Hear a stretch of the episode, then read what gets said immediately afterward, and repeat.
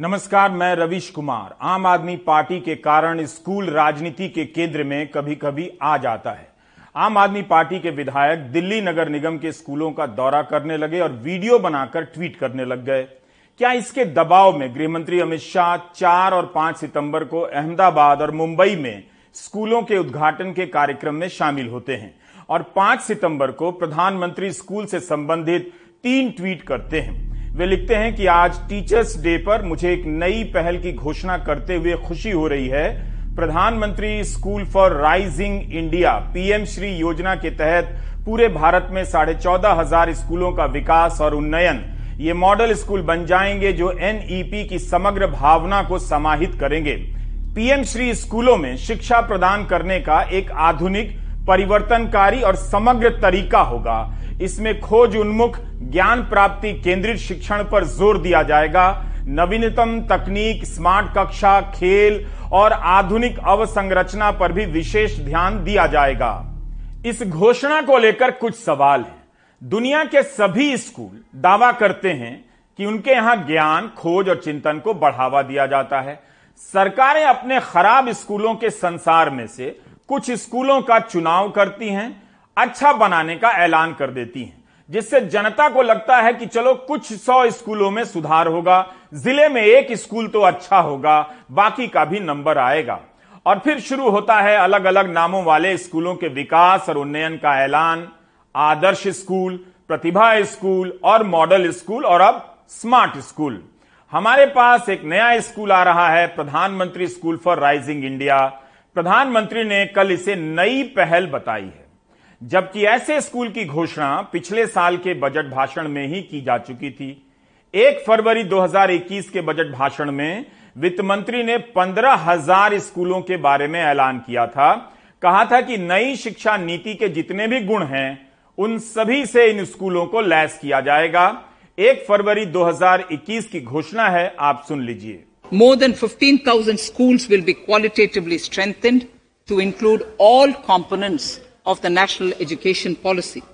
They shall emerge as exemplar schools in their regions, hand-holding and mentoring other schools to achieve the ideals of policy. फरवरी 2021 की घोषणा के बाद एक साल बीत गया उस समय भी आशा का संचार हुआ होगा कि कुछ होने वाला है कहा तो प्रधानमंत्री को यह बताना चाहिए था कि डेढ़ साल में कितने पीएम श्री स्कूल बने हैं।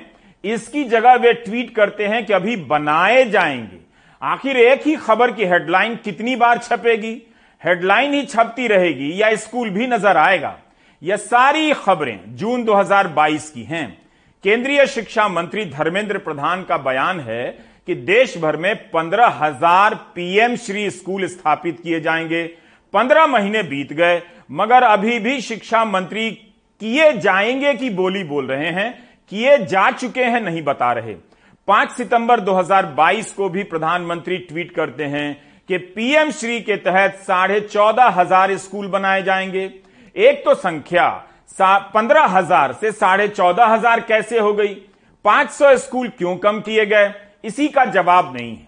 लेकिन जो खबर एक फरवरी 2021 में और जून 2022 में हेडलाइन बनकर छप जाती है, उसी खबर को 6 सितंबर 2022 के दिन हेडलाइन के रूप में छापा गया है ताकि आशा का संचार होता रहे।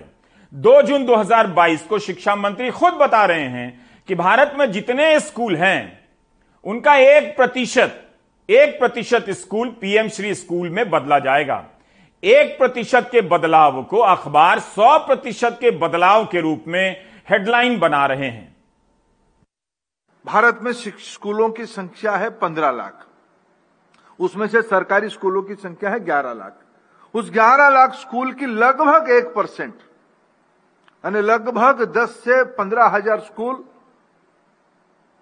पीएम श्री स्कूल के नाम पे अब एक नया योजना लेके आ रहे हैं।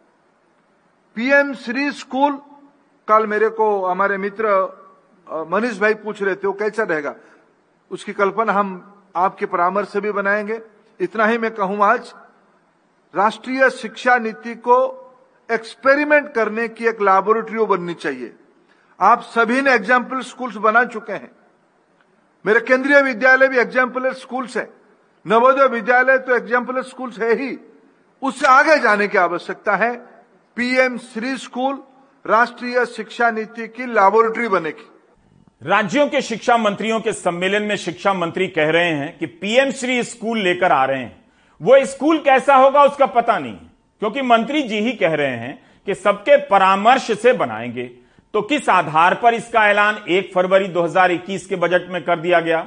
और क्या डेढ़ साल में इसका खाका भी तैयार नहीं हुआ है कि पीएम श्री स्कूल कैसा होगा? एक चीज़ समझिए इस साल केंद्रीय विश्वविद्यालयों के लिए एक प्रवेश परीक्षा कराने की नीति लागू हुई है। जुलाई और अगस्त परीक्षा होने में ही बीत गए। सितंबर के छह दिन बीत चुके हैं। इस परीक्षा का रिज़ल्ट किस तारीख को आएगा कोई नहीं बता रहा। छात्रों को अभी तक पता नहीं कि उनका नामांकन किस कॉलेज में होने जा रहा है। प्राइवेट कॉलेजों में पढ़ाई शुरू हो चुकी है। दबाव में आकर छात्र प्राइवेट कॉलेजों में एडमिशन ले रहे हैं। जबकि उन्हें पढ़ना था सरकारी कॉलेज में।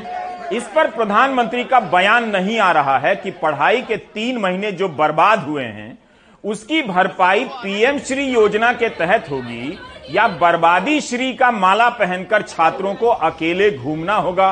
Do you get my point 2021 के केंद्रीय बजट में पीएम श्री के तहत पंद्रह हज़ार स्कूलों के बनाए जाने का ऐलान होता है।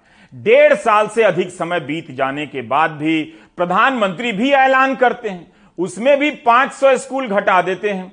स्कूल अभी बनेंगे बनेंगे नहीं, सब कुछ हवा में है, फिर भी संख्या कम कर दी जाती है। डेढ़ साल के दौरान कहीं तो यह काम शुरू हुआ होगा, उसी की तस्वीर ट्वीट कर दी जाती। तो पता चलता कि काम चल रहा है। अगर आपको लगता है कि विपक्ष के सांसदों की नज़र इस पर नहीं थी तो आप गलत हैं। इस साल राज्यसभा सांसद विवेक तनखा ने पीएम श्री को लेकर सवाल पूछा कि क्या ये स्कूल अलग से बन रहे हैं या केंद्रीय विश्वविद्यालयों के अलावा बन रहे हैं?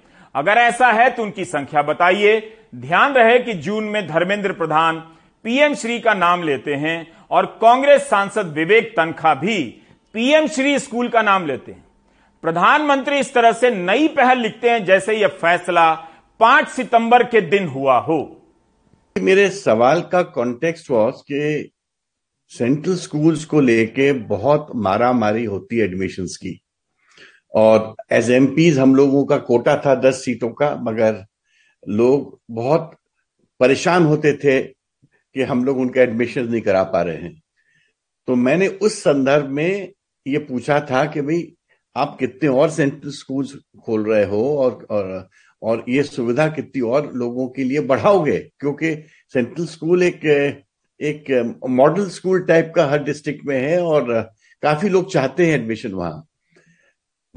इसी कॉन्टेक्स्ट में मैंने पूछा कि भाई आप आप सेंट्रल स्कूल की जगह जो प्राइम मिनिस्टर श्री स्कूल्स आप लोग खोल रहे हो, ये क्या है? कितने स्कूल्स खोलोगे? कहाँ खोलेंगे? उसकी जानकारी मैंने प्राप्त करने की कोशिश की थी। तो उन्होंने उसकी जानकारी ये दी कि हम पंद्रह हज़ार स्कूल ऐसे प्राइम मिनिस्टर शी स्कूल खोलने वाले हैं। अब मुझे ये चीज़ समझ नहीं आ रही है कि एग्जिस्टिंग मॉडल ऑफ़ स्कूल है सेंट्रल स्कूल केंद्रीय विद्यालय। आप उसको अब अब आगे बढ़ाना नहीं चाहते हो। एक नई व्यवस्था प्राइम मिनिस्टर श्री स्कूल्स की लाना चाहते हो। क्या ये प्रैक्टिकल है? क्या क्या ये हो पाएगा? और होएगा तो कब होगा? कितने दिनों में होगा? Because admissions in central school is a very very big issue in this country. ये सारे स्कूल इस दावे के साथ बनाए जा रहे हैं कि नई शिक्षा नीति के तहत इन्हें सक्षम किया जा रहा है। क्या नई शिक्षा नीति कुछ स्कूलों के लिए होगी? वो भी एक प्रतिशत स्कूलों के लिए। हर दौर में सरकारी स्कूलों को खत्म होने के लिए छोड़ दिया जाता है। उसके बाद सपना दिखाने के लिए कुछ स्कूलों का चुनाव होता है। जिन्हें कभी मॉडल तो कभी आदर्श तो कभी प्रतिभा तो कभी आत्मानंद स्कूल कहा जाता है। आखिर सरकार की नीतियाँ सभी स्कूलों के लिए एक समान क्यों नहीं होती हैं? फिर कैसे सरकारी स्कूलों के भीतर नए नए वर्गीकरण के मॉडल बनाए जाते हैं? आदर्श और मॉडल पुराने हो गए तो अब इनका नाम स्मार्ट स्कूल रखा जाने लगा है। मध्य प्रदेश में ही भांति भांति के मॉडल स्कूल हैं। उनकी एक सूची देख लेंगे तो आपका जीवन धन्य हो जाएगा। एकलव्य नाम की संस्था से हमें यह सूची मिली है। CM rise school Madhya Pradesh शिक्षा विभाग एवं आदिवासी विकास विभाग, जिला स्तरीय उत्कृष्ट स्कूल, मध्य प्रदेश शिक्षा विभाग एवं आदिवासी विकास विभाग, ब्लॉक स्तरीय उत्कृष्ट स्कूल, मध्य प्रदेश शिक्षा विभाग एवं आदिवासी विकास विभाग के तहत फिर आता है जिला स्तरीय बहुद्देशीय मल्टीपर्पस स्कूल ये स्कूल शिक्षा विभाग के तहत आता है। ब्लॉक स्तरीय मॉडल स्कूल मध्य प्रदेश शिक्षा विभाग एवं आदिवासी विकास विभाग के तहत आता है। एकलव्य आवासीय विद्यालय या आदिवासी विभाग के तहत आता है। ज्ञानोदय आवासीय विद्यालय अनुसूचित जाति विभाग है। श्रमोदय आवासीय विद्यालय मध्य प्रदेश श्रम विभाग के तहत आता है। कन्या छात्रावास विद्यालय, ये आदिवासी विभाग के तहत आता है। आश्रम शाला आदिवासी विभाग के तहत, इंग्लिश मीडियम आश्रम शाला आदिवासी विभाग के तहत, और कस्तूरबा गांधी बालिका विद्यालय सर्व शिक्षा अभियान के तहत, खेल छात्रावास विद्यालय आदिवासी विभाग के तहत, वैकल्पिक स्कूल राजीव गांधी शिक्षा मिशन, अब प्राथमिक शाला शिक्षा गारंटी स्कूल डीपीईपी अब प्राथमिक शाला के तहत है। सैटेलाइट स्कूल है, सर्व शिक्षा अभियान के तहत। मेरी तो सांस फूल गई। यह सिर्फ़ मध्य प्रदेश का है। स्कूलों के इन वर्गीकरण से हमें क्या मिलता है? पहले ही क्या इनकी संख्या कम है? जो अब पीएम श्री और सीएम राइज आ रहा है। बाकी राज्यों में भी इस तरह की सूची बनाई जा सकती है और फिर पूछा जा सकता है कि इस सूची में आप सीएम श्री या पीएम श्री स्कूल जोड़कर ऐसा क्या क्रांतिकारी हासिल करने वाले हैं? क्या इसके पहले यह नहीं बताना चाहिए कि इन अलग अलग वर्गीकरण वाले मॉडल स्कूलों से क्या लाभ हुआ? प्रथम नाम की संस्था की ही कई साल से सालाना रिपोर्ट आ रही है कि सातवीं पास छात्र गणित के बुनियादी प्रश्नों को हल नहीं कर पाते हैं। मध्य प्रदेश में जो सीएम राइज बन रहा है, वो पीएम श्री से अलग होगा या उसी योजना का विस्तार है? अगर यही श्रेष्ठ स्कूल है तो सभी स्कूलों को एक साथ सीएम राइज या पीएम राइज क्यों नहीं बना दिया जाता है? यहाँ सीएम राइज स्कूल कराहल में हम शुरू कर रहे हैं। वो केवल कराहल के लिए नहीं होगा। सीएम राइज स्कूल की बिल्डिंग बनेगी लगभग 24 करोड़ रुपया में। आसपास के गाँव के बच्चे उसमें पढ़ने आएँगे। आप कहोगे, काय में आएँगे? तो बस उनको स्कूल से लेने जाएगी और 20-25 किलोमीटर दूर के गाँव हैं, वहाँ से बच्चों को बिठाएगी, स्कूल लेके आएगी और शाम को वापस घर छोड़ेगी। इन स्कूल में लाइब्रेरी होगी, इन स्कूलों में प्रयोगशाला होगी, इन स्कूलों में स्मार्ट क्लास होगी। ये प्राइवेट स्कूलों से बढ़िया स्कूल गरीबों के बेटा बेटियों को बना के देंगे ताकि हमारे बच्चे भी ढंग से पढ़ पाए। घर से स्कूल ले जाने और घर छोड़ने बस आएगी। यह भी कोई क्रांतिकारी बात है। यह काम तो दुनिया के स्कूलों में जाने कब से हो रहा है। हर स्कूल में बस होती है। अगर नहीं तो होनी चाहिए। लाइब्रेरी, प्रयोगशाला, इमारत, खेल के मैदान होने को इस तरह से बताया जा रहा है जैसे अभी पिछले रविवार को भारत ने स्कूलों के लिए इन खूबियों का आविष्कार किया है। बड़े आकार में लिखा है कि मध्य प्रदेश में तीस हज़ार शिक्षकों की कमी है। देखिए, एक बात समझ लीजिए। स्मार्ट स्कूल नए एंबुलेंस हैं। जिस तरह नेता एंबुलेंस का उद्घाटन कर यह उम्मीद बांट देते हैं कि कुछ हो रहा है और जनता समझ जाती है कि अस्पताल बन गया है, उसी तरह से स्मार्ट स्कूलों के साथ होने लगा है। बिना शिक्षकों के ना तो स्कूल हो सकता है, ना बिना डॉक्टरों के कोई अस्पताल। अस्पताल में डॉक्टर नहीं होंगे तो एंबुलेंस किसी काम की नहीं। जब शिक्षक ही नहीं तो शिवराज सिंह चौहान बताएँ कि इन बच्चों को कौन नए भारत के निर्माण के लिए गढ़ रहा है। एक बात की और उद्घोषणा यहाँ खड़े होकर मैं करता हूँ। शिक्षक नौकर नहीं है, शिक्षक निर्माता है, निर्माता। और इसलिए आपकी जो, आपका जो काम है वो काम नौकरी का काम नहीं है। आप ये भूल जाओ कि आप कोई नौकरी करने वाले सास की सेवक है। आप बच्चों का भविष्य गढ़ने वाले गुरु हैं। और मैं अच्छी तरह जानता हूँ आप जैसे बच्चों का भविष्य गढ़ेंगे बच्चे वैसे ही आ, आने वाले समय में भारत गढ़ के दे देंगे मध्य प्रदेश बना के दे देंगे। क्या हमारे शिक्षक इन बातों से कभी नहीं उबेंगे कि वे राष्ट्र निर्माता हैं तो पता नहीं क्या क्या है। फिर शिक्षा की हालत इतनी खराब कैसे है? इसके लिए केवल शिक्षक ही तो जिम्मेदार नहीं। क्या शिक्षकों को यह हकीकत नहीं मालूम कि उन पर चुनाव से लेकर तमाम सरकारी योजनाओं के सर्वे का काम लाद दिया जाता है? उनका समय पढ़ाने पर कितना और इन कामों पर कितना खर्च होता है? अगर देश के भविष्य के लिए उनका होना इतना ही ज़रूरी है तो देश के हज़ारों सरकारी स्कूलों में शिक्षक क्यों नहीं है? शिक्षकों को अब ऐसी बातों से दूर रहना चाहिए। अनुराग द्वारी ने रिपोर्ट की थी कि मध्य प्रदेश में इक्कीस हज़ार से अधिक स्कूल ऐसे हैं। इक्कीस हज़ार से ज़्यादा, जो केवल एक शिक्षक के बूते चल रहे हैं। बताइए, टीचर नहीं है, लेकिन स्कूलों को लेकर भाषण ऐसे दिए जा रहे हैं, जैसे स्कूल आज ही धरती पर उतारे गए मध्य प्रदेश के मुख्यमंत्री शिवराज सिंह चौहान ने अपने भाषण में जिस भाषा का प्रयोग किया है, वो है तो हिंदी, लेकिन अगर आप समझ सके तो अच्छा रहेगा। भाषण इसी चार सितंबर का है, अर्थात नवीनता से ओत प्रोत है, बासी नहीं है।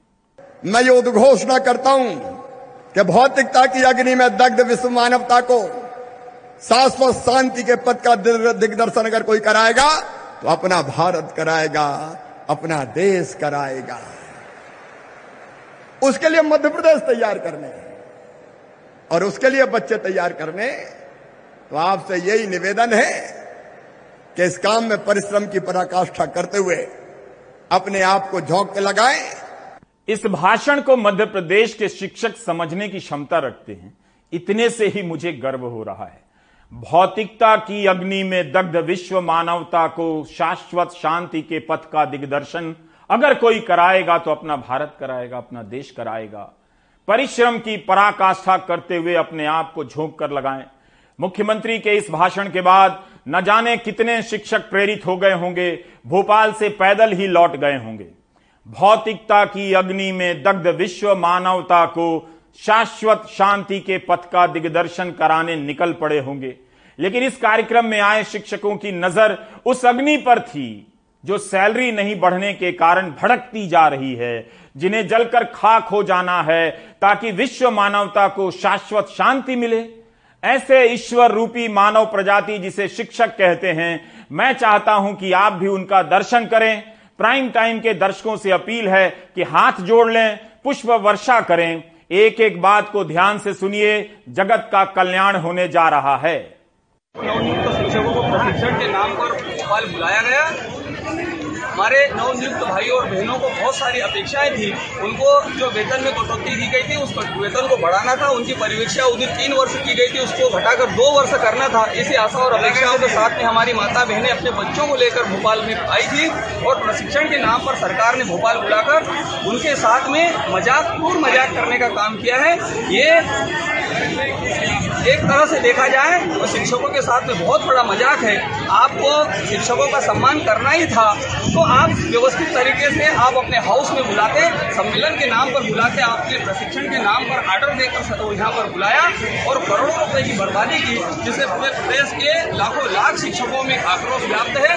आज इसी पंडाल में बैठे हुए एक बहन का मेरे पास फ़ोन आया, वो श्योपुर ज़िले से आई थी। ग्यारह माह से उनको नियुक्त हुए, उसके बाद में आज तक वेतन नहीं मिला।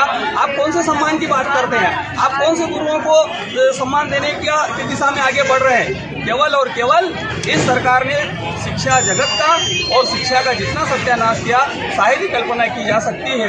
यदि मध्य प्रदेश के मुख्यमंत्री जी को यदि शिक्षकों का सम्मान करना था, इनको प्रशिक्षण देना था तो ऑनलाइन प्रशिक्षण दे सकते हैं। आज पूरा दुनिया में डिजिटल, डिजिटलाइजेशन हुआ है, डिजिटल की दुनिया है तो बहुत सारे प्रशिक्षण ऑनलाइन होते, ऑनलाइन भी प्रशिक्षण दे सकते थे। किसी भी प्रकार का एक भी प्रशिक्षण की बात कुछ नहीं कही। माननीय मुख्यमंत्री जी ने मीठी मीठी बातें कही और अच्छी अच्छी कहानियाँ सुनाई कि नर्मदा जी अमरकंटक के बजाय विंध्याचल से पाँच सौ में निकलती थी, वेतन बढ़ाने का तो काम किया, लेकिन जो छोटी छोटी समस्याएँ थी, जिसके समाधान की ओर सरकार ने आज तक एक भी कदम नहीं उठाया। इसे सुनकर सुकून पहुँचा कि ये शिक्षक खुद को भगवान की तरह नहीं देखते। सामान्य इंसान की तरह उन्हें भी सैलरी और महँगाई वगैरह का दर्द होता है। इन शिक्षकों ने सही प्रश्न किया कि प्रशिक्षण के नाम पर मध्य प्रदेश के बावन जिलों से शिक्षक बुलाए गए। हर ज़िले से 300 शिक्षक बुलाए गए। इतनी लंबी यात्रा करके आए। एक दिन में किस तरह का प्रशिक्षण हुआ होगा आप समझ सकते हैं। प्रधानमंत्री ने पीएम श्री के तहत साढ़े चौदह हज़ार स्कूलों के विकास और उन्नयन की बात की है। जवाहर नवोदय विद्यालय भी इसी तरह के उद्देश्यों के साथ बनाया गया। उसकी क्या हालत की जा रही है? इस पर भी विचार कीजिए। पिछले पाँच वर्षों में केवल 55 जवाहर नवोदय विद्यालय खोले गए हैं। सांसद पीवी रेड्डी के पूछे गए सवाल के जवाब में शिक्षा राज्य मंत्री ने 4 अप्रैल 2022 को लोकसभा में बताया कि देश भर में साढ़े छह सौ जवाहर नवोदय विद्यालय हैं। पिछले पाँच साल में 55 नवोदय स्कूल खुले हैं। पिछले पाँच साल में 19 राज्यों और केंद्र शासित प्रदेशों में एक भी नया जवाहर नवोदय विद्यालय नहीं खुला है। जवाहर नवोदय विद्यालय की स्थापना के पीछे जो भी मकसद रहे होंगे, क्या पीएम श्री स्कूल बिल्कुल अलग मकसद के आधार पर बनाए जा रहे हैं? मार्च 2022 में संसद की स्थायी समिति की रिपोर्ट है कि 116 नवोदय विद्यालयों में प्रिंसिपल नहीं है। 23 प्रतिशत स्कूलों में वाइस प्रिंसिपल नहीं है। 1900 के करीब पीजीटी और टीजीटी टीचर नहीं है। जो स्कूल हैं उन्हें बेहतर नहीं किया जा रहा, लेकिन नई नई कल्पनाएँ पेश की जा रही हैं, वो भी डेढ़ साल तक। कल्पनाएँ ही पेश हो रही हैं। हमने प्राइम टाइम के पिछले एपिसोड में बताया था कि किस तरह गृह मंत्री अमित शाह नई शिक्षा नीति को लेकर सक्रिय हो गए हैं। अच्छी बात है, हर किसी को होना चाहिए।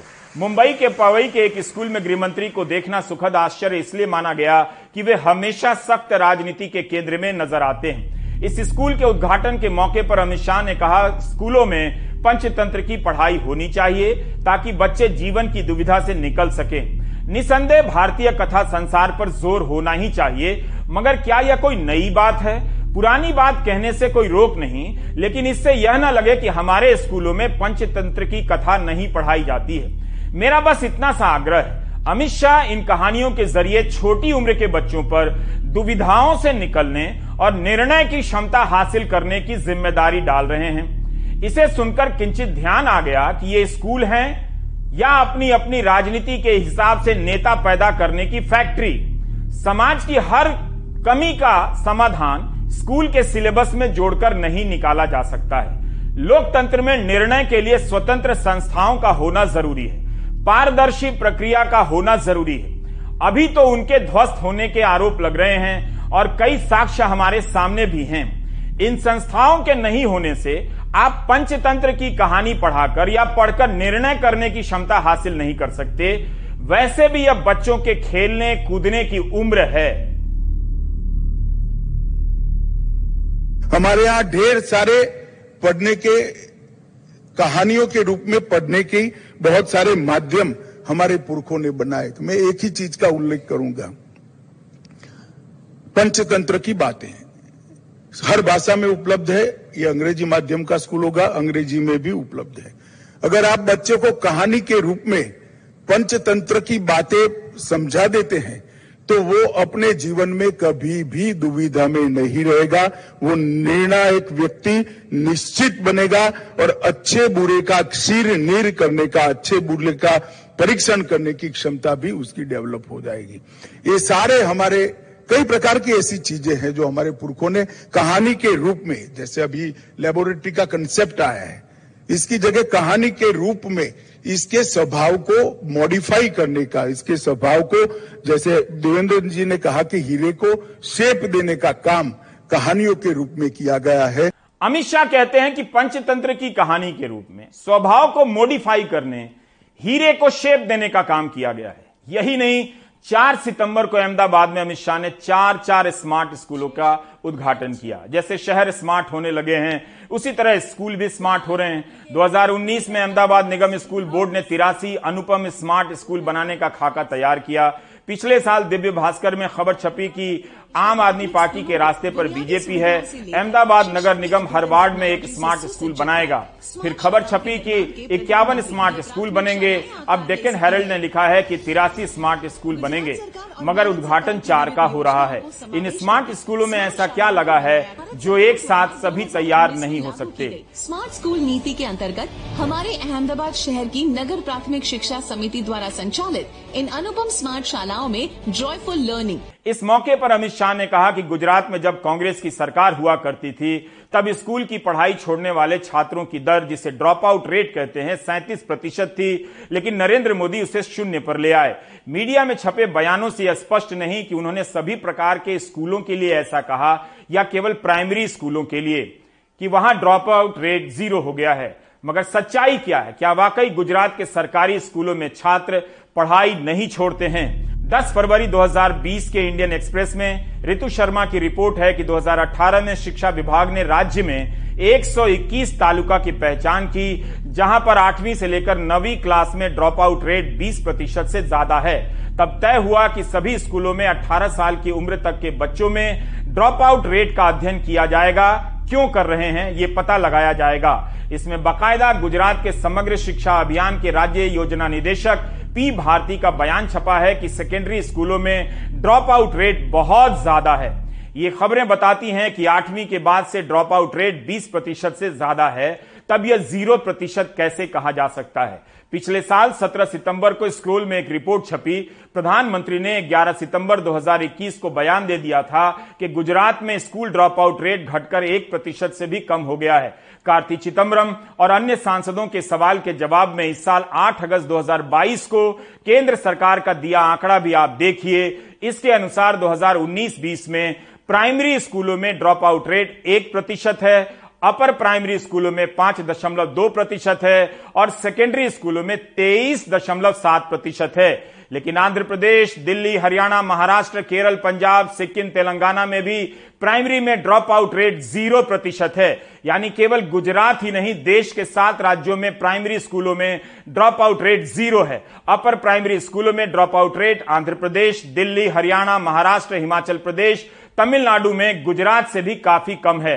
सेकेंडरी स्कूलों में ड्रॉप आउट रेट देखिए, बिहार में इक्कीस दशमलव चार प्रतिशत यूपी में चौदह दशमलव चार प्रतिशत और गुजरात में तेईस दशमलव सात प्रतिशत है। सेकेंडरी स्कूलों में गुजरात का रेट काफ़ी खराब है। गुजरात से भी खराब केवल असम, त्रिपुरा और अरुणाचल प्रदेश का है। अनिल सदगोपाल लंबे समय से शिक्षा के विषय पर काम करते रहे हमारी सहयोगी शुभांगी डेढ़गवे ने उनसे इन प्रश्नों पर बात की, जिस पर हमने अभी अपना कार्यक्रम पेश किया। कि अलग अलग वर्गीकरण के स्कूलों को बना देने से, सार्वभौमिक शिक्षा देने के उद्देश्य पर क्या असर पड़ता है? क्या उससे इसका मकसद पूरा भी होता है? पहली बात तो ये कहना चाहूँगा कि इस तरीके के स्पेशल मॉडल स्कूल खोलने की जो प्रथा है, ये ब्रिटिश राज शुरू हुई थी। और हम उम्मीद करते थे कि ब्रिटिश राज ने तो इसलिए शुरू की कि वो अपने ईस्ट इंडिया कंपनी के ऑफिसर्स के बच्चों को ट्रेनिंग दे रहा था ऑफिसर बनने की ईस्ट इंडिया कंपनी और देश को लूटने की तो वो जो प्रथा है, वो आज आज़ादी के पचहत्तर साल बाद उसके लिए कोई जगह नहीं है। पहली बात तो ये ये ब्रिटिश राज की प्रथा है। दूसरी बात यह है कि भारत का संविधान किस तरह की स्कूल व्यवस्था हो उसके बारे में बिल्कुल स्पष्ट बात कहता है प्रियम्बल में, प्रस्तावना में। प्रस्तावना जिसने भी बड़ी ध्यान से वो समझ जाएगा कि किस तरीके की स्कूल व्यवस्था की इजाज़त संविधान में है और किसके लिए नहीं है। उसमें जब ये कहा जाता है कि हम सब बच्चों के लिए एक समता शिक्षा देंगे, समानता वाली। साथ में सामाजिक न्याय होगा उसमें। बंधुता का फ्रेटर्निटी की फीलिंग होगी। सबके लिए बंधुता का माहौल खड़ा करने वाली व्यवस्था ही जो प्रियम्बल के साथ मेल खाती है, संविधान के साथ मेल खाती है। ये बहुत महत्वपूर्ण बात है कि संविधान में इस तरह की इजाज़त है ही नहीं कि आप अलग अलग प्रकार के स्कूल खोलें, जिसमें कुछ बच्चों को घटिया शिक्षा और कुछ बच्चों को बढ़िया शिक्षा, इसके लिए कोई इजाज़त नहीं। भारत एक लोअर मिडिल क्लास देश है। प्रधानमंत्री की आर्थिक सलाहकार समिति का ये कहना है, निम्न मध्यम वर्गीय देश जहाँ कोई पच्चीस हज़ार कमाता है तो चोटी के दस प्रतिशत में आ जाता है। इतने गरीब देश में सरकारी स्कूलों का अच्छा होना बहुत ज़रूरी है। लेकिन मॉडल के नाम पर नौटंकी नहीं होनी चाहिए। जैसे पब्लिक ट्रांसपोर्ट खत्म कर आप केवल फ्लाईओवर से ट्रैफ़िक जाम की समस्या दूर नहीं कर सकते। साधारण घरों के बच्चों को नौकरी नहीं मिल रही है। नौकरी की चाह में वे तरह तरह की ठगी के शिकार होते जा रहे हैं। दिल्ली पुलिस की गिरफ्त में आए सुखदेव और संदीप रेलवे में टीटीई भर्ती घोटाले के मास्टरमाइंड हैं। संदीप बेरोजगारों को अपने जाल में फंसाता, फिर सुखदेव फर्जी आई कार्ड मुहैया कराता जबकि पकड़े गए दो और लोग इन बेरोजगारों को डीआरएम ऑफ़िस ले जाकर फर्जी फॉर्म भरवाते और रेलवे अस्पताल में इनका मेडिकल करवाते, ताकि बेरोजगारों को टीटीई बनने का पूरा भरोसा हो जाए सुखदेव जो होशियारपुर का रहने वाला है और यहाँ दिल्ली में सीलमपुर में रहता है उसको हमने मॉडल टाउन गाजियाबाद से एक होटल से जहाँ वो छुपा हुआ था वहाँ से पकड़ा है। उसका सं, साथी संदीप सोदाना है जो नॉर्थ वेस्ट दिल्ली में रहता है उसको भी हमने इस गैंग में शामिल होने की वजह से पकड़ा है। खास बात यह है कि चीट किए गए पैसे से इन्होंने मर्सिडीज और बीएमडब्ल्यू भी खरीद रखी है जो कि हमने इस केस में सीज किया है और उसको हम चीटेड मनी से लिंक कर रहे हैं। इनके अलावा दो लोग जिनका रेलवे के ऑफ़िस या हॉस्पिटल्स में आना जाना था, उनको भी अरेस्ट किया है। दीपक, जो डीआरएम ऑफ़िस में पंप ऑपरेटर है, वो लोगों को डीआरएम ऑफ़िस में ले जाता था, अंदर तक घुमा के लाता था और उनके कुछ डॉक्यूमेंट्स वगैरह साइन करवाता था, जिससे ये लगे कि रेलवे ऑफ़िस में उनके डॉक्यूमेंट सबमिट किए गए हैं। राहुल, जिसका मामा रेलवे हॉस्पिटल, जेम्सफोर्ड रोड पे एंबुलेंस का ड्राइवर है वो उनको हॉस्पिटल में ले जाता था और सेक्लूडेड रूम्स या बाथरूम में उनके फ़िज़िकल एग्जामिनेशन के नाम पे और ब्लड सैंपल कलेक्ट करने के नाम पे मेडिकल एग्जामिनेशन होता था। दरअसल कुछ दिन पहले टीटी की यूनिफॉर्म पहने कुछ युवक कानपुर शताब्दी में टिकट चेक करते मिले।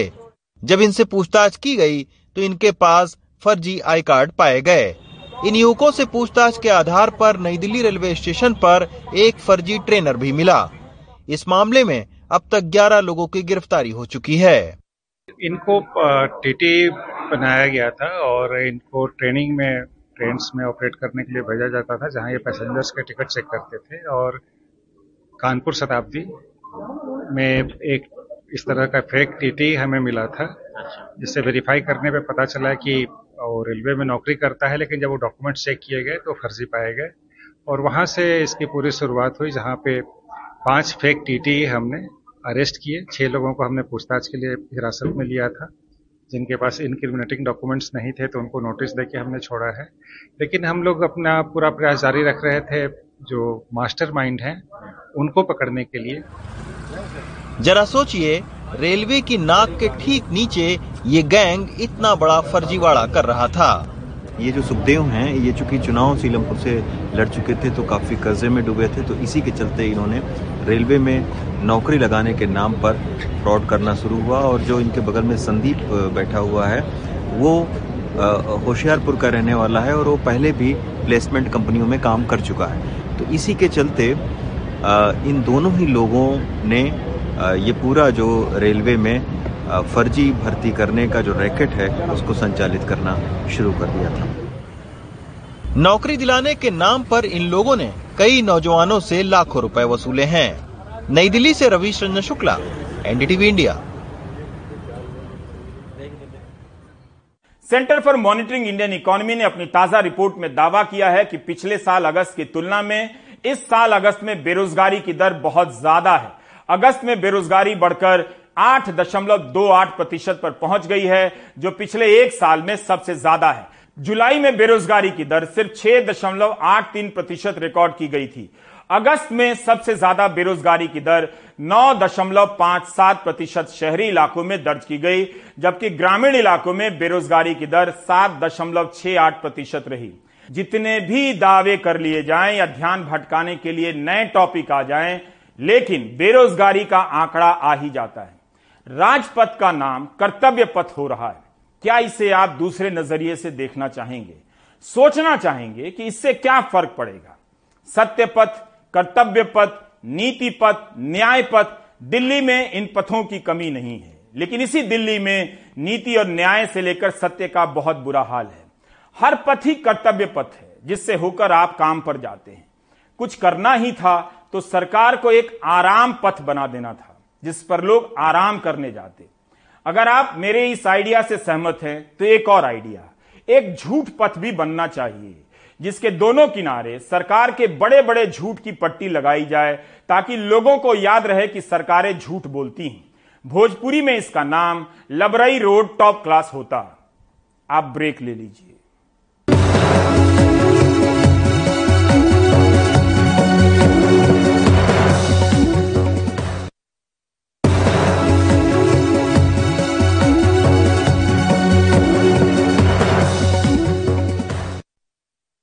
स्मार्ट सिटी बेंगलुरु को समझ नहीं आ रहा कि अपने स्मार्टनेस का वो क्या करे।